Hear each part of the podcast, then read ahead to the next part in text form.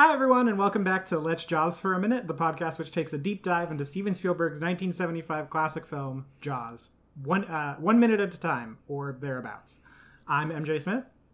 And I am Sarah Buddery, and we are diving straight back into another Jaws scene. And um, yeah, I, I'm, I'm I'm ready to I'm ready to get going. I'm ready to talk more Jaws. This is, as we spoke about on last week's podcast, the slowest unwrapping of a gift ever. Um, and we've got a we've we've torn off another layer of Jaws, and we're ready to sink our teeth into it. Um, so if you are watching along at home the timestamp of the scene that we're talking about today is from 9 minutes and 55 seconds in up to 11 minutes and 19 seconds in. Um, so it will be uh, as Brody is leaving the police office and heading out into the town um, and up to pretty much when Larry starts calling after Brody is, is where we finish it.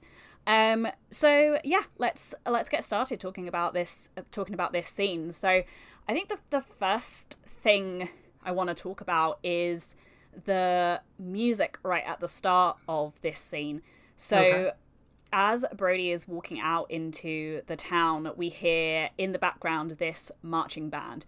Um, and I just I I've picked up on it before in in just in previous watches, but I really like how it fits in with this scene because Brody is a man on a mission at this point. He is quite literally marching into town and it's very appropriate. It seems very fitting and it's also as as we learn kind of a little bit later, it's diegetic music. So that is music that is happening in the scene and the characters can hear it as well because there is a marching band that are in the town practicing for the regatta. But yeah, I, I really I really like it. It's quite simple, but that sort of little drum sound as he's marching into town just seems really appropriate.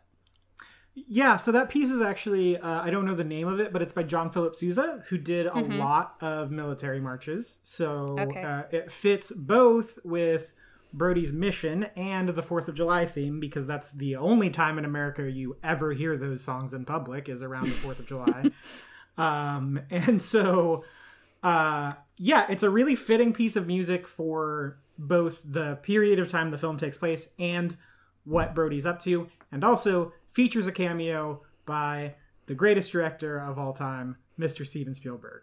So uh, it's supposed to be a marching band, and John Williams was like, well, marching bands suck because they're usually high school and junior high students and so he was embarrassed to ask the orchestra that he was playing with to sound like a marching band because he figured it would be insulting.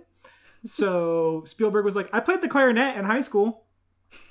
And uh, so if you listen, you can hear very bad clarinet playing from Steven Spielberg in this scene on on that track. Hmm. So he doesn't he doesn't appear in it like playing. No, he's just on he's, the yeah, he he he. It's not like a Hitchcock cameo, right? Where yeah. Hitchcock's like in the frame, but he's in it. He's in it later on too. Mm. Um, but his yeah, his voice is in it later on, way later on. Yeah, I think I knew about that one. I didn't know about him uh, being in the marching band or, or playing an instrument in the marching band. So that's very cool, actually. I didn't. Yeah, well, there's there's my thing that I've learned, and we're you know a few minutes in. Um, what I do like as well is that um there's a moment uh, it's as brody kind of like turns the corner and into the into the next street as he's heading into the town and he does this little skip and it just really it really it really amused me. He's got a real like pep in his step. He's just it, well as we said he's he's a man on a mission and and the the music is fitting and appropriate for that. But he seems to be in this moment like so happy to be doing his job. Like he clearly loves his job. He takes great pride in that. I think that's something that we've seen in previous scenes and we talked about in last week's episode how that was kind of him in like full cop mode. He's you know he's typing up the notes he's doing the thing. But in this he's now out on you know on the beat kind of doing the the really practical next thing which is going to he's going to get the materials for the the beach clotheslines is what he's what he's on his way to do. But yeah i don't know i don't know how intentional that was or whether that's just how roy scheider walks but i really like that kind of like little skip and the birds are singing. He's sort of not quite smiling but he's got like a look on his face where he's kind of like yeah i love being a cop. Yeah i man i love roy, roy scheider. I need to dig into more of his filmography. I think i've only seen two movies with him in it. Three. Ooh. i've seen three and I've liked him in all of them. Um, mm, yeah. So which ones have you great. seen? I've seen uh, well Jaws, obviously, and then uh, All That Jazz, mm-hmm. which I didn't like the movie ultimately, but he's fantastic in it. He's yeah. really good in it. Um, it just goes on a little too long, um, but uh, yeah, that, and then he's got a small scene in Marathon Man uh, uh, with, yeah, yeah, yeah. Dustin Hoffman. He plays an assassin in it. I think he's only mm. in it once, maybe twice. Um, but he's really good in that. Uh, mm. Sorcerer is one that's been on my list forever, but it's just kind of hard to track down. MJ, it's so good. it's honestly, I watched it for the first time a couple of years ago um, because I uh, another podcast I listen to, um, which is called uh, what is it called? Uh, Kermode and Mayo's film review, um, oh, mm-hmm. which is like the kind of like film uh, review show in this country, and he talks about that film like a lot. He's a massive like William Friedkin fan, so I was yeah. like, okay, this sounds great. It's got Roy Scheider in it, and I watched it, and I was like, well, this is going straight into my top twenty of all time. It's, it's so good, and he's amazing in it, and I yeah, Roy Scheider is a very underrated actor. I feel. I think I've I've seen him in maybe four or five films. So I'd forgotten about Marathon Man actually, which I have seen. So I've seen that Jaws, obviously Jaws two, and Sorcerer. So I need mm. to I need to watch some more. I need to expand my uh, Roy Scheider watching. Yeah, he's great. Um, mm-hmm. Did you say you haven't seen all that jazz? Right? That no, he's super good in it and that movie is so compelling until the last maybe 30 minutes and it gets to a point where it's like yeah i get it. You could uh roll credits on this anytime now. Um oh it's still going huh? All right. Yep. but he's super good in it. He plays bob fosse in it and uh this sounds right up my was. street.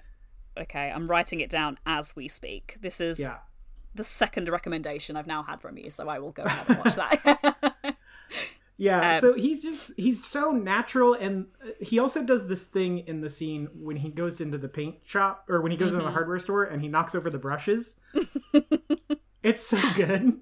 I love. And I don't moment. think it's intentional at all. Like yeah. he, I, either he's the best actor who's ever lived, and he sold it, but the way he's just like, oh shit, like fumbling with it, it's so like relatable because like it's embarrassing to do that stuff in public, but he's also like trying to do something important, so he's like he's he's amped up you know he's mm. excited and he just gets like too hype about it and like becomes this sort of bull in a china shop uh in this hardware store and it's this great very organic just natural moment uh of yeah i get it i've been i've been stressed and in a hurry and like fumbled with my uh belongings or stuff i'm trying to take off a shelf or mm-hmm. whatever too mm.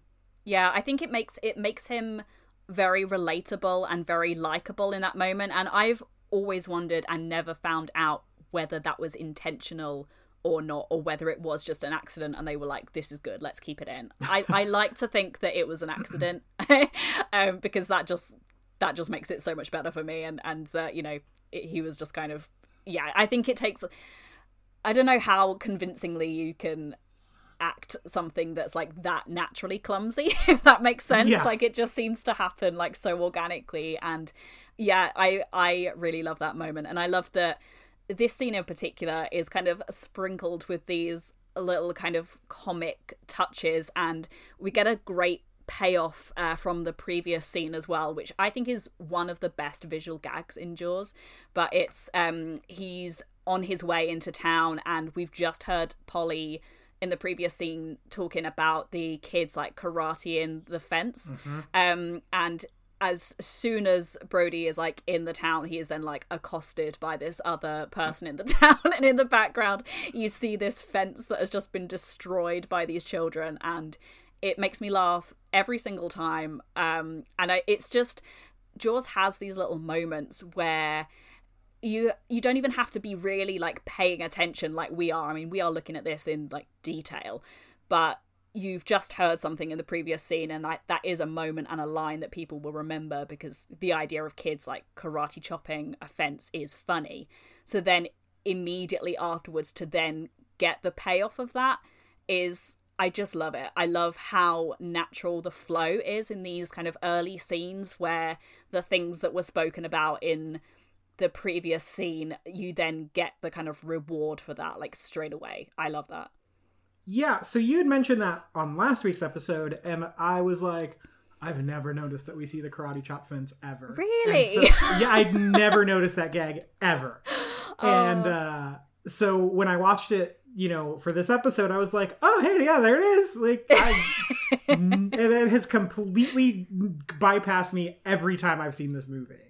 Well, and having just having just finished Cobra Kai, I, yep, that seems about accurate for how kids would be who just went to karate school. They'll karate chop whatever they can get their hands on. They don't care if it's some guy's fence. yeah, uh, but this scene is great because Brody, once again, it, it's still reinforcing the same. Uh, like nothing real new happens in this scene thematically that we didn't talk about last mm. week, but we see an expansion of it. So instead of going deeper into the movie, we go wider into the world of Amity and what Amity kind of looks like when it's operating normally. Mm. And we mm. see the hustle and bustle of the 4th of July happening and the things that are, are going on around it. And it reminded me a lot, actually, of the opening of Shaun of the Dead, but in yeah. reverse, where, you know, in Shaun of the Dead, when the zombies come, he goes about his normal routine, not knowing everything that's happened while all the while sleepily walking through the town and mm. you know the zombies are happening around him and he's just completely oblivious whereas this is obviously the opposite where he's tearing through town because he knows the threat that they're dealing with and the town has no idea yet so they're just operating business as usual mm.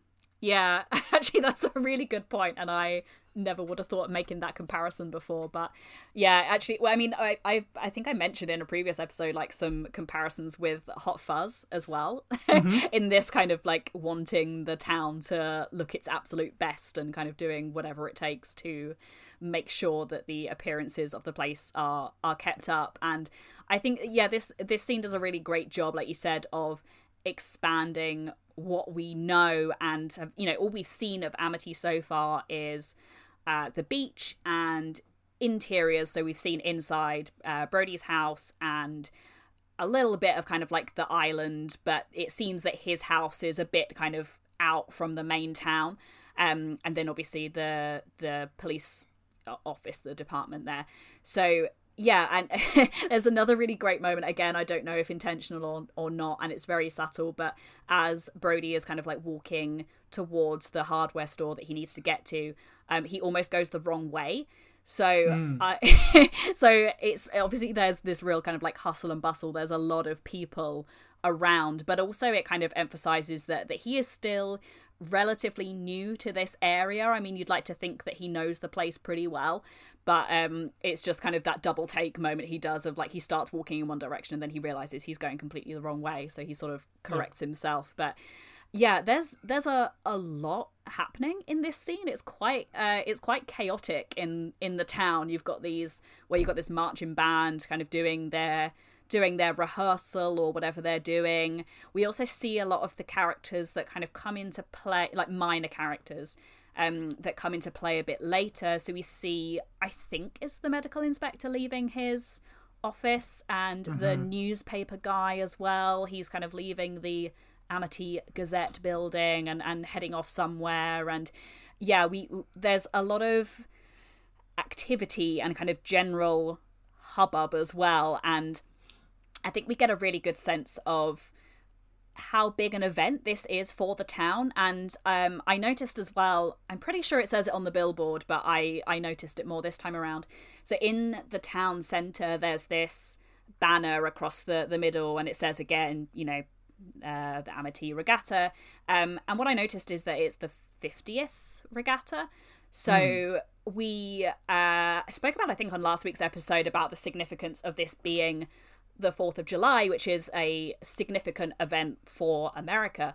But this particular 4th of July weekend regatta event for Amity is special because it's the 50th. So it's an anniversary um, event. So clearly everyone is on even even higher alert and wanting things to be even more perfect than normal. And I think that says a lot about why everyone seems to be so on edge about their kind of problems and the things that they're dealing with because this is a big deal for the town.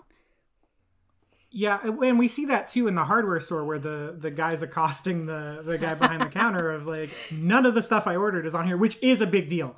That would be devastating if it was right before Fourth of July. You know, people are going to come into your town and they they want to do stuff, and you know you've been there, you've operated your shop for years. You know what these people like to buy during the season. You know what they do. You know their leisure activities, and you put place a bigger order than normal for the stuff, and then mm. you don't get it uh, like a day or two before people start arriving.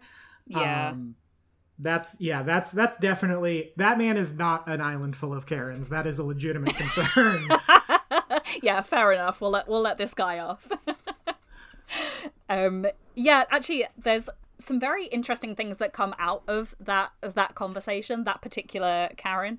Um so first of all i had to google that this wasn't like a slur or something but he he says about the people coming to the island he refers to them as summer ginks um, mm, that mm-hmm. wasn't a word I was familiar with, so I so I had to look it up, and it's basically a, a foolish or contemptible person. So I think it's it's just a way of kind of being like you know these these stupid tourists or you know these these tourists, which they yeah it's there's moments throughout I think where it's the townspeople are both completely reliant on the tourists for their income and for making their money, but they're also they're also a little bit uh, kind of brusque or a bit you know not quite as as pleasant or as amicable to outsiders as they are kind of their own people.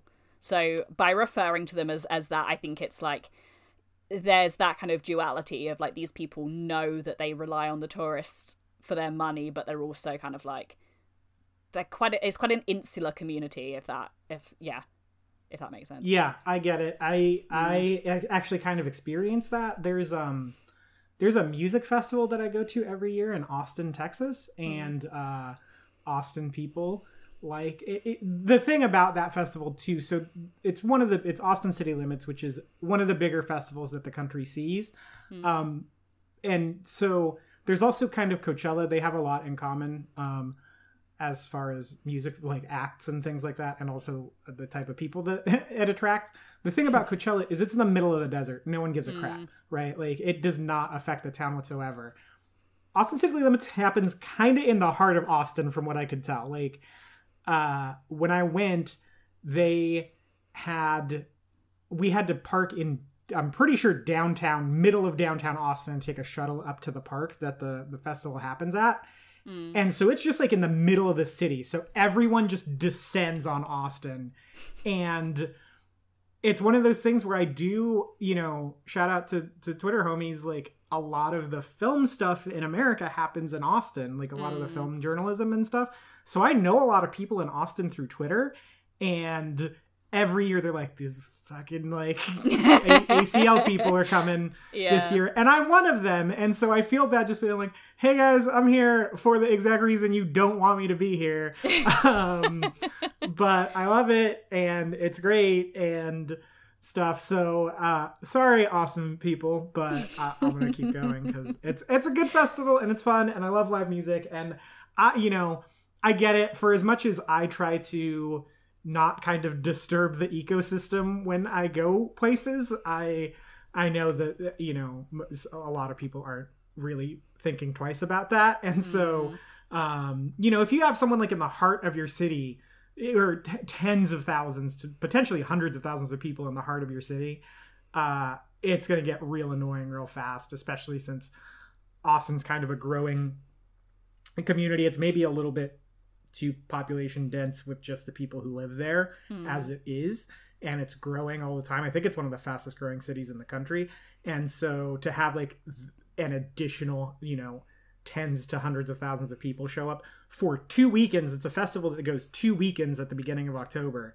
Um, that's got to be real annoying. Yeah, I, I I totally get it, and I I don't live in central London, but I used to work in central London, so I was just off Tottenham Court Road, and it is like round the corner from the most kind of touristy area of London, which is like Leicester hmm. Square, mm. Soho, Oxford Street. So in just my like walk from the office to the tube station, I would encounter so many tourists and they walk really slow. They don't kind of follow like the London rules, which is like head down, don't talk to anyone. They're excited and taking pictures, and it's it doesn't take long to start getting very annoyed by those people. And it's like, oh, I've I've been a tourist and been places as well where I've probably annoyed locals, so yeah. I get it. It's that kind of like I don't want to be that person who is like, ugh, these tourists, but also when you're in a place like every day and I'm just trying to get home. I'm just trying to like do my commute and get to the office or get home or get a coffee or something and I want to do it quickly and efficiently and there's people like having a fun time and taking pictures and and being on their holidays or sightseeing and they're in my way. Um yeah, I get it. that sounds really harsh, but I think everyone has probably been on both sides of that coin. So yeah, I can I can sort of relate to how the people of Amity are feeling in this situation because uh, particularly that guy in the shop because like you said he he's ordered all this stuff. I think it's like sun lounges umbrellas beach balls all the kind of like beachy stuff that that he needs and none of it's come. And what it sounds like is just that it's been delayed and it's not going to come until august and he's like well that's no good because the people are here now. Um but yeah, another thing that's interesting about that conversation is that it brings up, I think, just how the the struggle that comes later, which is this economy versus safety um, idea, and I think mm-hmm. it's going to be impossible not to bring up the current pandemic situation again because that seems like the entire debate about whether places should be allowed to reopen or not. And it's this constant kind of juggling act. And it's certainly really evident in the UK where it's it's a real balancing act of being like okay we need to open certain areas so that they you know shops or restaurants or whatever so that the economy gets going again and so that people are making money and they're not out of work but also balancing that with keeping people safe. So I think this idea of just how reliant the people of this town are on on this weekend on on this kind of holiday period um and how this un at the moment unseen threat of the shark is about to disrupt all of that it kind of makes all of that animosity between the townspeople and the police or the authority figures I kind of see it, and I'm now I, I now start to see it from both sides of the coin. And I think in all other watches of Jaws, I've been like, these dumb people, like they need to just listen to them. And I still think that because there's no way the beaches should open in this situation. No, I was just, just gonna say I get it. I I get I get their frustration as well. Like this is this is how they make their money. What you know, they're worried about their livelihoods and their families, and that makes sense. Yeah, um, we had kind. I had kind of that growing up. My dad was a bartender my entire life, mm. and he bartended at a bowling alley here in my city. And the way bowling works is you have leagues, right? And mm. the leagues play. There are certain leagues every night of the week, basically Monday through Friday and uh, my dad would work not at the main bar at the bowling alley but there was just like a little bar that was right out on the lanes they called it the service bar mm. and in the service bar he would just have kind of basic you know uh one bottle of gin, one bottle of rum, one bottle of tequila, one bottle of uh, whiskey, and beer and kegs of beer. And so you could kind of get your basic, you know, if you wanted just a mixed drink and you didn't care about the quality of the alcohol, you just wanted the alcohol, go there, get it. It's a lot faster than having to go wait in the bar or whatever. And so he would only work during the leagues, during the nights that they would do, they would shut down. I don't know if they have this there. Uh, it's called Cosmic Bowling, where they like make everything dark and put like uh, spotlights and, and neon lights and have a DJ and stuff. Mm. At that time, his bar would shut down, and the only place where you could get drinks was the main bar. Um, the thing about bowling leagues is bowling leagues only run really from like August, September until about May. Mm. And so my dad would make tons of money off of the league bowlers there. And then during the summer, people would go on vacation somewhere else. Mm. And they wouldn't have as many leagues. There were there's like maybe two to three summer leagues that happen.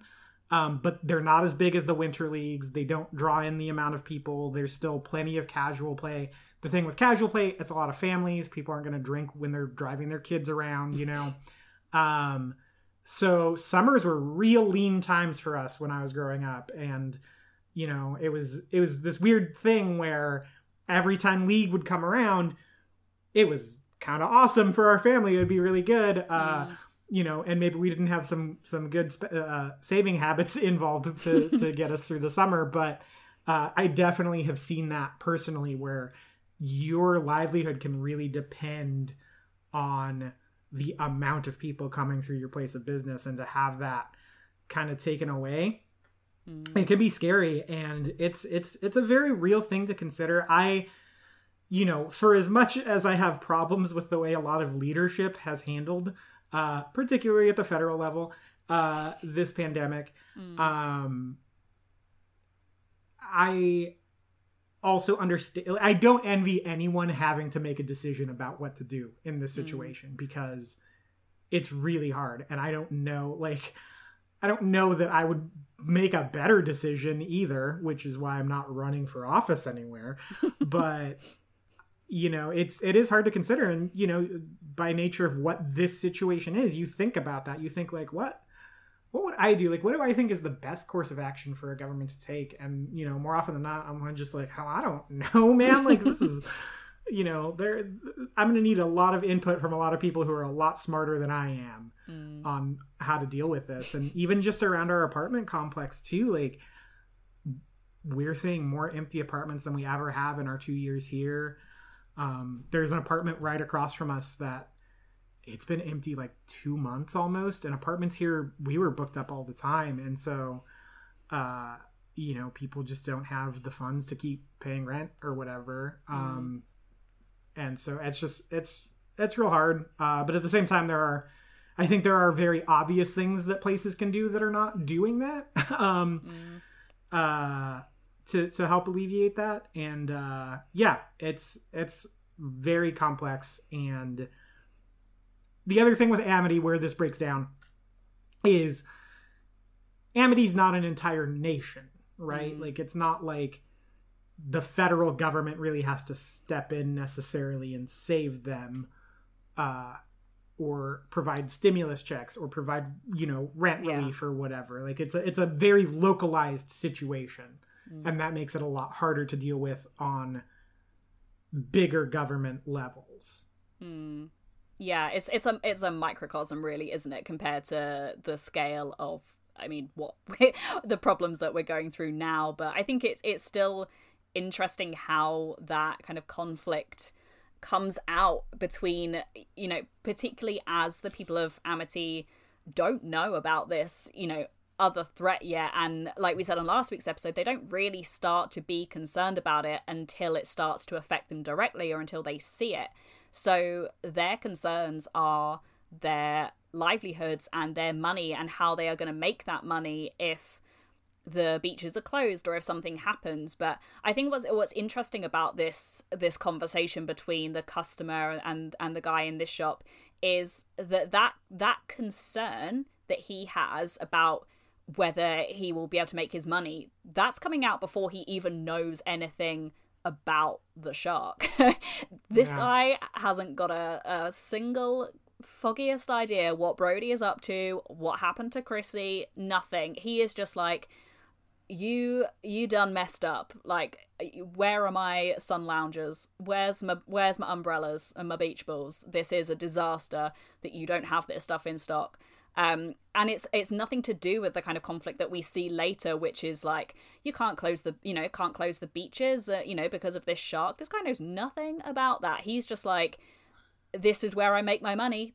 I, you know, I don't know what, what he does, whether it's hiring those things out or or selling them to people coming to the beach is not quite clear. But yeah, the the the, the kind of fragile economy, I guess, of this island is something that is clearly a concern all the time, and I think that that's interesting how that comes out in this scene and that how reliant these people are on the summer season and that idea of being like you know they uh, like the case with your dad like they they make their money that probably sees them through the rest of the year from oh, like yeah. June to August that's their that's their peak time that is summertime that is when they are making their money and this particular weekend is like the big weekend it couldn't be a bigger weekend or holiday period. It's it's 4th of July. It's the regatta. It's kind of like the height of summer. It's when everyone comes to the island. So this any kind of threat or disruption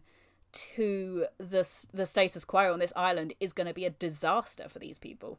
Yeah, it's um I mean Larry Larry Vaughn says as much, right? Like that's mm-hmm. his his main concern when he approaches uh Brody later on is hey, let's let's pump the brakes here a little bit. Mm. Um, but you know, it, it, does feel like every other tourist town. I mentioned last week about the the Central Coast stuff, and I yeah, it's absolutely June through August that they're making their money. No one wants to go to the beach when it's cold, mm. um, and school is in session, and uh, people just are taking less vacations, and you know, teachers are back at school, and they don't really get vacation days the way uh, people in nine to fives do.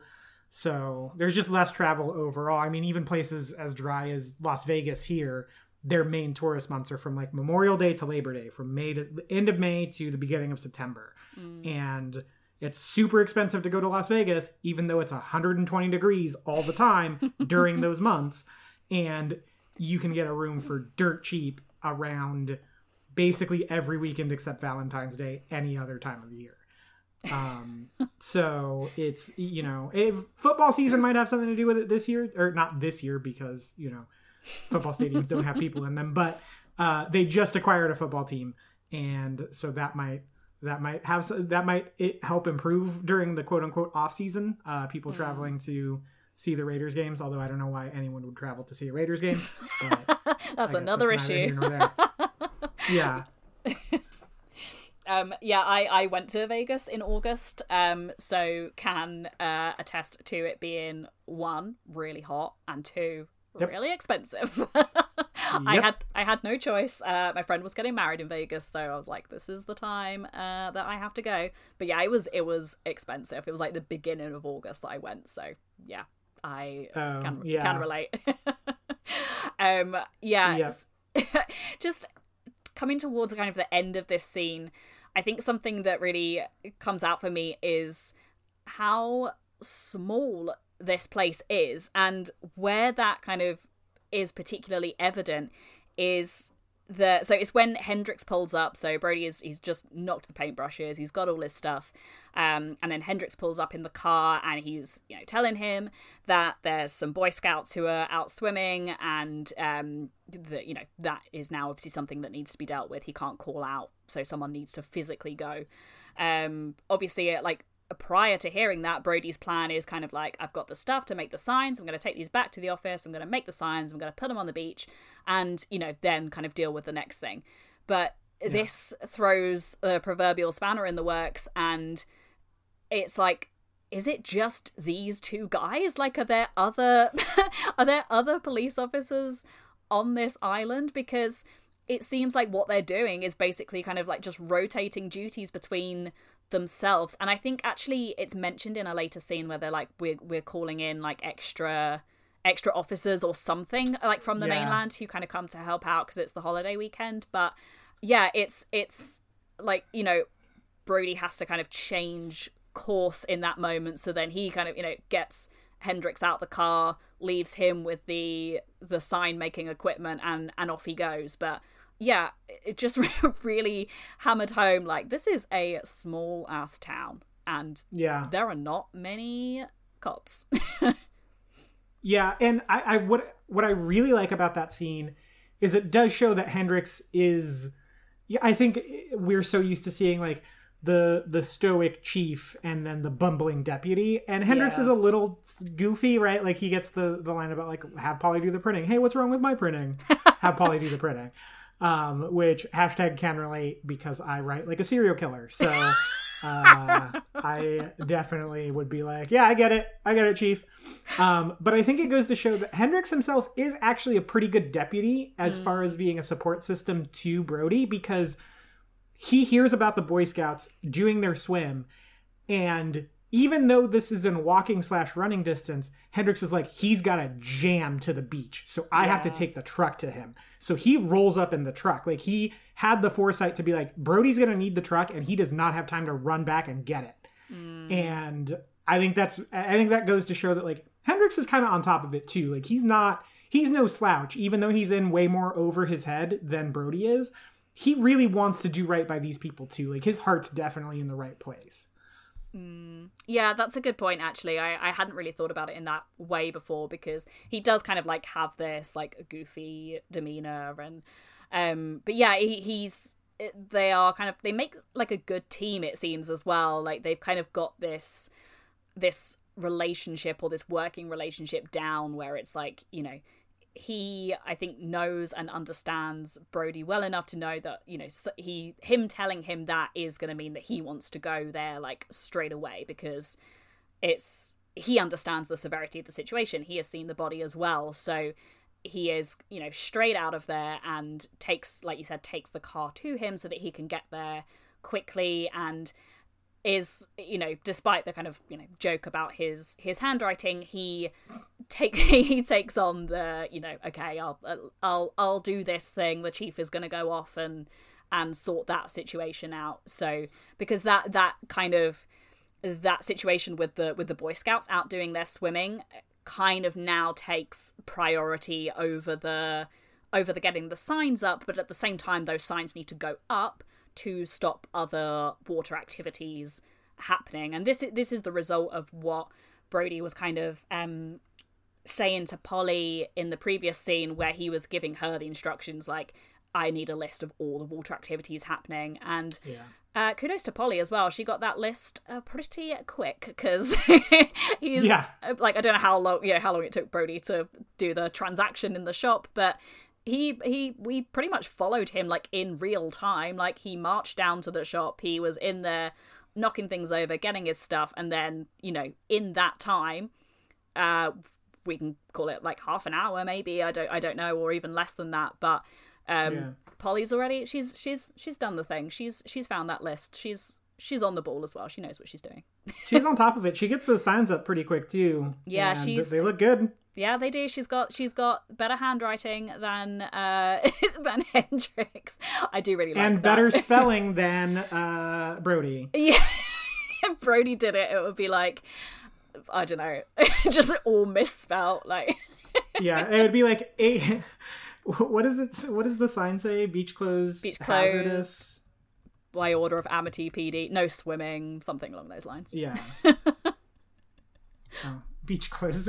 It just gave me which beaches are open in California right oh. now. Uh, no swimming, hazardous area, beach closed. Yeah, it would be like H A Z U R D O U S. Hazard. oh, bless. we love that Brody is human and makes mistakes and is a little bit clumsy, but you know, he's he's he's got stuff to do. He's an important he's an important guy and he's off to kind of do do the next practical thing, which is you know getting getting out there and talking to the or you know getting the the scouts in who are who are out swimming and yeah I I really like how these kind of early scenes bleed into the next and it, it it made my life very difficult when I was trying to do the episode breakdowns because I could not decide where to cut this off. Um, mm. But actually, actually, if you're kind of like flicking like between the scenes on the Blu-ray, when Larry calls after Brody is like the the start of a new scene. So I was kind of like, okay, that's as good a time as any um, to cut oh, it off. Yeah. But there's real kind of flow in these scenes, so obviously we won't get on to the next scene too much because that'll be next week's episode. But what immediately follows after this is uh, is I believe Hendrix talking to talking to Larry. So now he's brought into the brought into the picture, and we see Brody go out and and see the scouts, and then those kind of two things collide as well. And there's the kind of first uh, conversation between Larry and Brody. But yeah, it's Brody's real good at his job. He's a good cop. I think yep. we've established that. I also like to think that while he's on his way to pick up the stuff, I like to think that he's in the back of his mind just like, yeah, become a cop, do arts and crafts. That's what I yeah. signed up for. Is I got to do this freaking Hobby Lobby ass work. but by the but judging by how he skips on down to the hardware store, he is delighted to be doing some something a little bit creative. yeah, that's true. Um, He's an artist at heart. Yeah. and then this these kids, these darn kids, have to get in the way of his uh, his masterpiece and uh, decide to go yeah, swimming. His art therapy. Yeah. um, did you have anything else that you kind of picked up on in this scene, or anything else you wanted to talk about? Uh, no, I think I think that's it. It's it's a really good way to kind of introduce us to the world of Amity and what it looks like and what it looks like beyond you know the police station and Brody's house and just sort of it also we don't spend a lot of time in the geography of Amity. We know it's mm. small and that's about it, but it's good to kind of get a feel for the town before stuff really starts hitting the fan. Yeah. Yeah, I think you get you get a real sense of activity and buzz in this scene and just like how much is kind of going on and this is even before like the tourists even really start to arrive so we kind of see the boatloads of people um coming a bit later but this is the the town or we assume the people who live there already just kind of getting ready like for the activities. And yeah really the sense that i got from this scene was kind of it's it's still the calm before the storm but i think that it's it's starting to get a bit more agitated. And even though this scene is like fairly kind of like innocent and innocuous it's it's starting to kind of like build up that tension in a weird way because you're like oh all these poor lovely people worried about their fences and their beach loungers they are not going to know what has hit them so it's that kind of we know but they don't sense again and obviously yeah.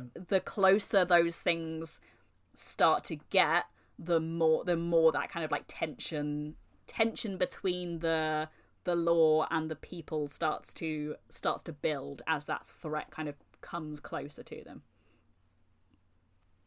yeah there's a real sense of um i don't want to say dread that seems like too extreme of a word but just yeah knowing what we know and what's coming for these people it's it, it, it, kind of colors it in on the edges of just like a little bit of sadness. Mm. We're like, oh, these poor, these poor people. Like, yeah, you don't, you have no idea. yeah, it's not quite dread. It's more kind of just like unease. I think of just like, oh, mm-hmm. they don't even know. yeah. Um, yeah, I think I think that's that's about it for um for this week. Um, so if you want to find us on Twitter, you can do that. You can follow us individually. I am at Sarah Buttery and uh, MJ is at MJ Smith 891. Um, did you have anything that you wanted to plug this week, MJ? You were it was it was MJ heavy last week with all your activities, but if you had anything else you wanted to yeah, plug. there was a lot. There was a lot. um, no, not as much this week. I think by the time this comes out, an episode of my other podcast, Reel Perspective, that's R E E L Perspective, it's going to have artwork that says the before and after show. Disregard that. There's a new logo coming, um, and uh, yeah, that's available on I think everywhere but Spotify. Um, mm-hmm. I need to mm-hmm. get it on Spotify. and we're talking season one and two of Cobra Kai. Um, the once YouTube Red, then YouTube Premium, then Dead, now resurrected by Netflix uh, TV show about the Karate Kid, which none of the co-hosts have any nostalgia for the Karate Kid, and we still liked it a great deal. So, um, yeah, that's out. It's been a while since our last uh, episode because turns out having a movie podcast that talks about current release movies during a, a global pandemic is kind of hard to hard to run. Yeah, I I can I can relate, uh, which is why on uh, my other podcast that I am a host on, uh, which is Jumpcast, I am currently going through all the Walt Disney animated classics um, because uh, we normally do no, like new releases as well. We've done a couple of Netflix ones, but you know Disney Plus is a thing. I love Disney, so I am working my way through those. Um, so if you can't get enough of uh, listening to us on this podcast, then you can listen to us on those other podcasts as well.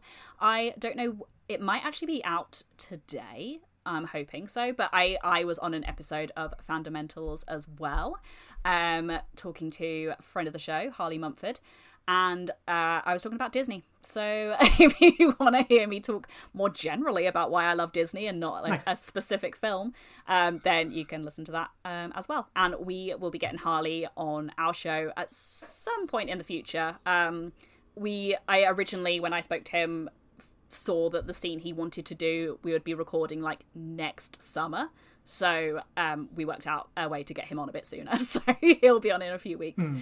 um, which is good. And looking forward to having him on because uh, he's great. And we both enjoy doing our fundamentals episodes with him. So go and check out uh, his podcast as well. It's some really interesting episodes of people talking about the things that they love. Um, and uh, where am I at? You can follow the podcast at Jaws for a minute. Um, I put out a tweet about if you want to do us some art of uh, sharks wearing handcuffs. So maybe I've received some by the time this yes. episode comes out, but I, I just re-emphasizing how much I want to see that. So if you can draw, or even if you can't, I think it'll be pretty funny if you try and draw us a shark in handcuffs. Um, so please send those our way, and uh, if we get enough, we'll do a little little competition, and you can win a T-shirt or something from our Redbubble. Um, and you can buy stuff from our Redbubble as well. Um, if you search for podcast for a minute, which is our super smart way of getting around any copyright, um, then you can find our merchandise. Uh, you can basically get our logo on anything that you want. You can get a mask, uh, which is great for this current pandemic that we're in. You can get a t shirt, you can get a sticker, a badge, whatever you want to put our logo on, you can do it. Um, to give a mention again to uh, the designer of our podcast, Alex. Shout out to Alex. I know he listens. Um, that logo is great, and I have so many comments about it. I don't so know about I don't know about you, MJ. Oh, your T-shirt arrived, didn't it? Yeah, so I went kind of ham uh, on merch. I got a I got a button, a mask, and a T-shirt, and I am wearing all three proudly. Yeah. I love it. It's such a great logo. I'm waiting for payday so that I can buy everything else in the store. Um, I know. I told my wife I was like, "Don't be surprised uh, after next payday if we have Jaws for a minute coasters." and she was like, "We don't need coasters." You're like, "Yeah, we do." I was like, "We need these coasters." I'm just, I'm just waiting for Christmas when every single person in my family is going to get something with that logo on it, and there's nothing, there's nothing they can do about it.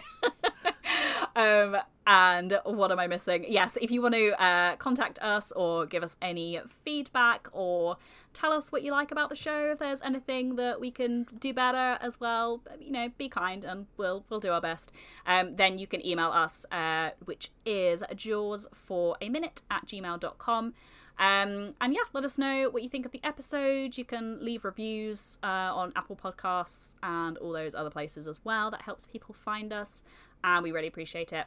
And I think that's about it. So we will see you next week. And don't forget, it's Jaws o'clock somewhere.